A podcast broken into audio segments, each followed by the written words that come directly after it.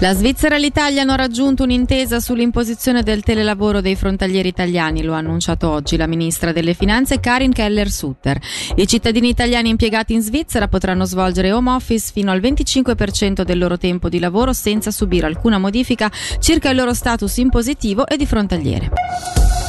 A Bellinzone è stata rilevata la presenza di amianto in un cantiere dello stabile prefabbricato di Via Lavizzari, sede di un centro extrascolastico. Il cantiere è stato immediatamente chiuso e anche la SUVA ha avviato delle procedure di verifica. Anche il municipio ha deciso di avviare una propria inchiesta. Il primo dicembre entrerà in vigore la nuova legge sulla caccia. La conferenza dei governi dei cantoni alpini ha presentato un nuovo piano per la gestione degli alpeggi di ovini e caprini per assicurare che tutti continuino ad essere gestiti e sostenuti finanziariamente.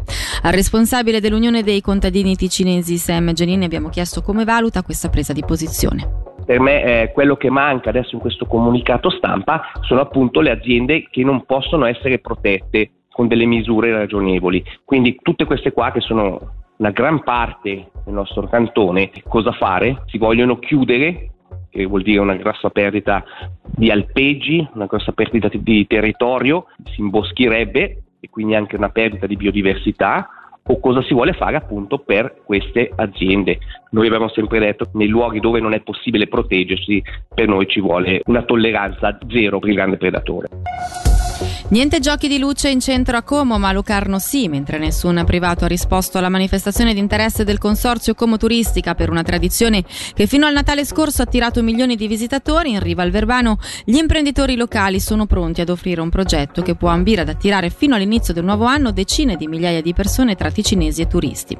Sul villaggio natalizio di Piazza Grande cominciano a filtrare le prime indiscrezioni e nel corso del Margenchiello Show abbiamo interpellato il sindaco Alain Scherrer. Chi frequenta la Piazza Grande può vedere che in questi giorni è in allestimento tutta la struttura, avremo qualcosa davvero di bello, eh, siamo molto contenti eh, di aver trovato una soluzione dopo la rinuncia dell'associazione Locarno Nice e quindi un ringraziamento di cuore a Enjoy e al gruppo che organizza questo Winterland, Winterland, non so come chiamarlo, se in inglese, in tedesco, c'è anche chi si è offeso che non è in italiano, come se Locarno Nice fosse in dialetto ticinese, però vabbè, comunque questo evento al di là del nome sicuramente farà divertire le famiglie, farà divertire i nostri cittadini e i turisti. Il fatto che a Como non si ripresenti quell'evento che ha attirato milioni di persone negli anni è un fattore in più di interesse e di curiosità verso Locarno. Sarà davvero qualcosa di suggestivo, davvero nello spirito natalizio e quindi mi auguro che piaccia davvero a tutti. Avremo qualcosa che segue un po' il filone ecco, che è stato inaugurato con bravura e perizia da parte della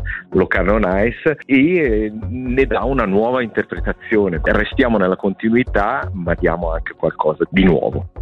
E per oggi l'informazione di Radio Ticino termina qui, la redazione torna puntuale domani mattina a partire dalle 9 da Alessia Bergamaschi. Grazie per l'attenzione e un'ottima serata a tutti.